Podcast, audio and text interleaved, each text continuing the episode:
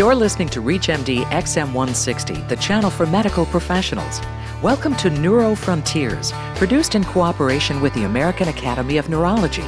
Your host is Dr. Anthony Alessi, Chief of Neurology at William W. Backus Hospital. What is a pediatric migraine headache and how does it differ from adult migraines? Joining us to discuss the latest research in the treatment of pediatric migraine is Dr. Don Lewis. He's professor of pediatrics and neurology at Eastern Virginia Medical School and pediatric neurologist at Children's Hospital of the King's Daughters. Dr. Lewis, welcome to ReachMD. I'm glad to be here. Thank you for inviting me. Well, Dr. Lewis, do children get migraine headaches? Absolutely. I think there's a great myth that migraines are an affliction of adult women, but they have their origins in childhood. Well, what are some of the precursors or things we look for as causing pediatric migraine headache? Well, the causes of pediatric migraine as well as adult migraine go back to genetics. We understand nowadays that migraines are caused by a, a gene abnormality that you inherit, and we can very often see migraines in families.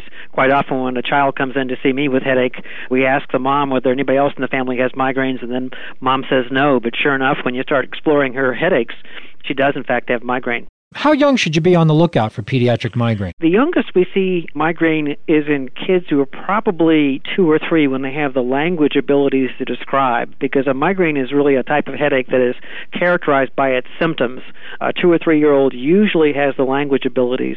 The epidemiology or the frequency information shows us that about 5% of elementary school age kids have migraines, and that rises to about 8 to 10% by the time the kids get in, in middle school, but by high school, as many as 15 to 18 percent of kids have migraines. And there's a really interesting gender shift in the little kids, the elementary school. Boys outnumber girls two to one. When they're in middle school, boys and girls are pretty even. By the time they get into high school, it's usually girls three or four to one compared to boys. Any particular reason for that? We don't really understand that. I mean, I think we point our fingers at hormones, and that's probably a significant influence. But as we all know, some genes affect us different ways. But probably the, the leading explanation today has to do with hormonal influences.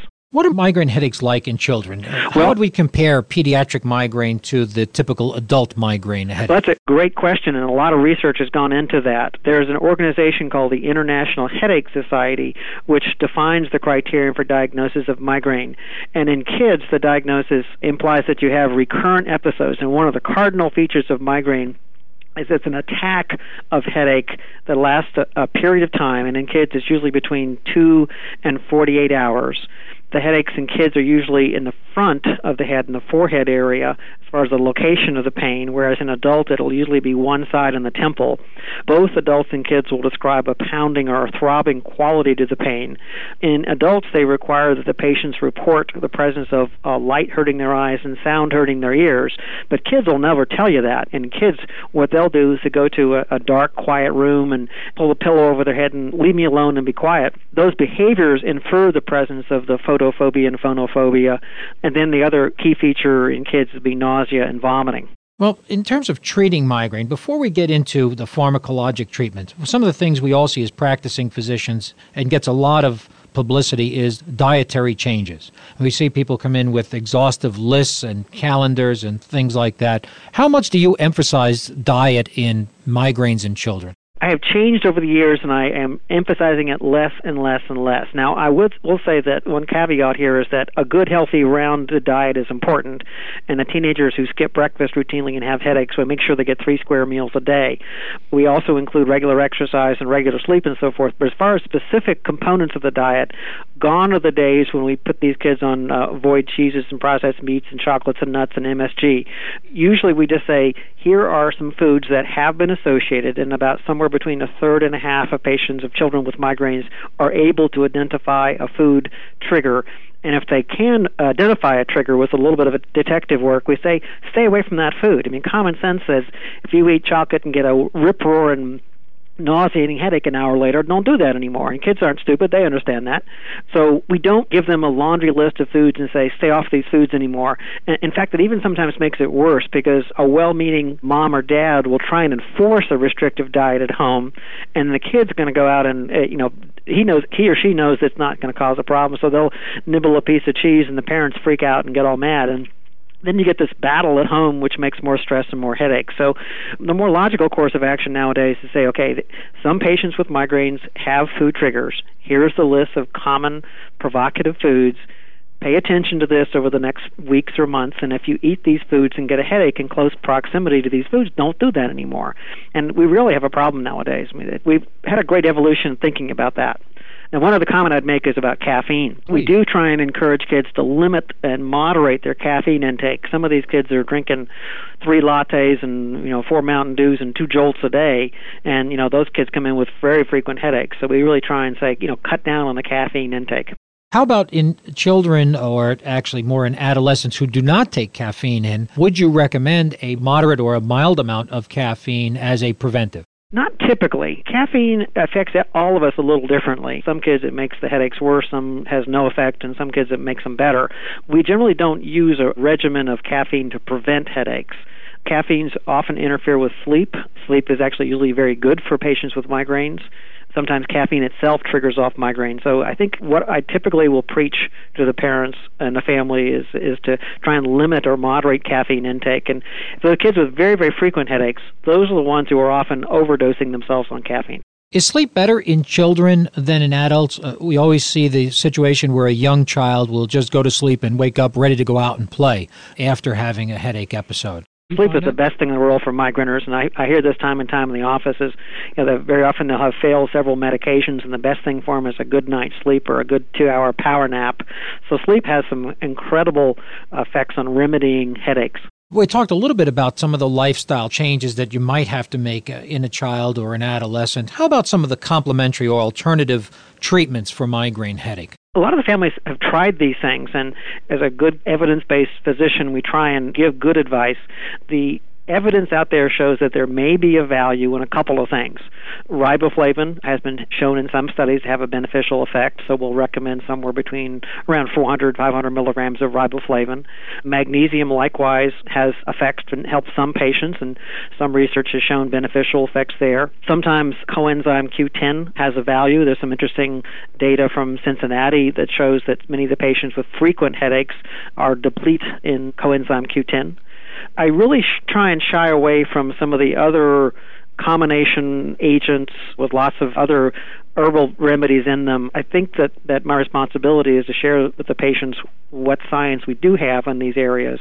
But if a family comes in and says, "Gosh, my headache got better when I was taking vitamin X, Y, Z," I'm certainly not going to stop the vitamins. But I don't really push in my office the ones that don't have at least some science behind them. Dr. Lewis, how about exercise? Do you find that that's helpful uh, in young people, especially when they've developed a more sedentary lifestyle? Does it help their migraine headaches? Absolutely. I can't emphasize that enough. I mean, it's all part of this so-called biobehavioral strategy.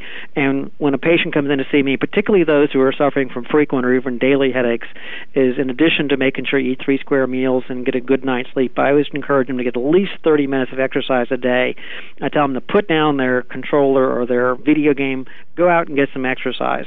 And there is some actually interesting research data to show that when you exercise regularly, you get a, an appreciable elevation of your endorphins endorphin levels, and that in turn has been linked in a one to one fashion with decreasing headaches. So exercise is very important. And again, when patients come in to see me with, with frequent headaches, I don't even talk about medications until we go through in detail the lifestyle changes that we talked about as sleep, regular sleep, regular meals, regular exercise. Even stress moderation is important. It's, it's important to kind of look for the various triggers. If you're just tuning in, you're listening to Neuro Frontiers on ReachMD, the channel for medical professionals. I'm your host, Dr. Anthony Alessi, and joining us to discuss the latest research in the treatment of pediatric migraine is Dr. Don Lewis. Dr. Lewis is professor of pediatrics and neurology at Eastern Virginia Medical School and pediatric neurologist at Children's Hospital of the King's Daughters. Let's talk a little bit, Dr. Lewis, about some of the pharmacologic treatment for migraine headaches. What type of acute medications do you like to use? Well, I typically will start with the, straightforward over the counter agents. Ibuprofen is the best studied. There's been at least three studies done across the country and, and the world showing a value and an efficacy and a safety and reliability for ibuprofen. We usually use a little bit higher dose than the, the bottle says. We usually use about 10 milligrams per kilogram. Now, very often a family will look at me and say, Oh, we tried that, it didn't work. But they often haven't tried it the way you're supposed to It is key with analgesic to give the medicine as soon as the headache begins. A lot of families will kind of hear their child complaining of headaches and they kind of wait a while to see whether or not it really is a bad headache. With migraine, as I'm sure your listeners have heard before, you got to hit it hard and you got to hit it early. So when a family says, "Oh, we tried that," I say, "Have you really tried it the way you're supposed to? Have you used the appropriate dose of 10 milligrams per kilogram, given within 20 to 30 minutes of the onset of the headache?" That's my first line agent. What do you like to use in terms of preventive treatments for migraine headache? Well, preventive treatment, again, is going to be the biobehavioral strategies. And then there's a series of choices. For the younger children, particularly the thin young children, cyproheptadine or periactin, very often in a very low dose to start with, about 2 to 4 milligrams at bedtime. Sometimes you can ratchet that up to about 2 to 4 milligrams two or three times a day. But the rate limiting step for cyproheptadine is sedation and weight gain. For the older children, and I say probably over 8 to 10 range, uh, typically will either use amitriptyline starting at a dose of 5 to 10 milligrams at bedtime, perhaps gradually working that up towards 25 milligrams at, at bedtime very slowly over time, or alternatively topiramate. And uh, some of the most recent best research in double blind placebo controlled trials has been with topiramate, with a dose starting at about 25 milligrams at bedtime and then again gradually ratcheting up to about 50 milligrams twice a day. There's not been much data to show doses higher than that are necessary. So on a weekly or every other week basis, build up from 25 milligrams at night to 50 milligrams twice a day. Let me ask you the question, I guess it's on everybody's mind, is the use of triptans in the pediatric population. Uh, what is your feeling about that? Do you use them? Absolutely. Well, first I have to give the disclaimer that these are drugs not approved in kids under 18, and I'm sure all the listeners are aware of that. However, there is huge body of data showing safety in kids from 12 and older. Now, we will use triptans in our office if the children have failed other agents and they, they can have convinced us they failed other agents, then we'll, as young as uh, even six or eight, we will go into the triptan agents. The triptans typically will use either the nasal spray forms of sumatriptan or zolmitriptan. In the younger kids who have trouble swallowing pills, sometimes we'll use the oral disintegrating versions of zolmitriptan or rizatriptan. And then in the older kids who don't mind swallowing pills, we'll just use the pill forms of various agents. We have not had any significant issues as far as toxicity with those drugs. They're very safe. The problem has been that the studies have not consistently demonstrated efficacy. Only a couple of the drugs in bigger studies in children have clearly demonstrated efficacy, and the FDA has not been satisfied that the efficacy determination has been proven with any of the triptans in kids. Dr. Lewis, there are always problems and obstacles when you're doing research in children and adolescents, yet it becomes really crucial in this area. What does the research start to show us now in uh, treating migraine in children and adolescents? There's kind of two answers to that. One is first go back to the acute treatments. The impediments we've had to showing success for agents like the triptans in kids has been the placebo response rate. When we do acute treatment trials in children and adolescents, very often the placebo response rate is 50 to even 65 percent and it's virtually impossible to demonstrate efficacy for an active drug when compared to a placebo response rate of 50 to 65 percent. You can just imagine the statistical nightmare that would be. So there's ongoing research to figure out ways to minimize the placebo response rate. The design trials either enrichment trials or other techniques, comparative trials, to reduce the placebo response and give us a more pure look at the response to the drug. The second part of the answer is looking at preventative treatments. You know, how do you design a trial to clearly show improvement off a daily medicine, and who do you enroll?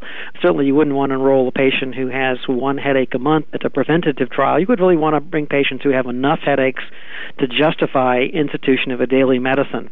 And then how do you measure response? Is it purely a function of the number of headaches they have a month? But it really probably should be more on how is their disability improved? A patient who is having three to four severe migraines a month that last two days and they're missing a week of school every month, they maybe only have four headaches, but how has the daily medicine improved their lifestyle, has lowered the disability?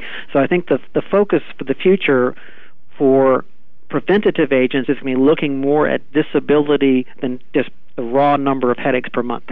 I would like to thank my guest, Dr. Don Lewis, professor of pediatrics and neurology at Eastern Virginia Medical School and pediatric neurologist at Children's Hospital of the King's Daughters. Dr. Lewis, thank you for being our guest today on Neurofrontiers. Thank you for inviting me. You've been listening to Neurofrontiers on ReachMD XM160, the channel for medical professionals. Neurofrontiers is produced in cooperation with the American Academy of Neurology. For more information about this or any other show, please visit ReachMD.com, which now features on demand podcasts.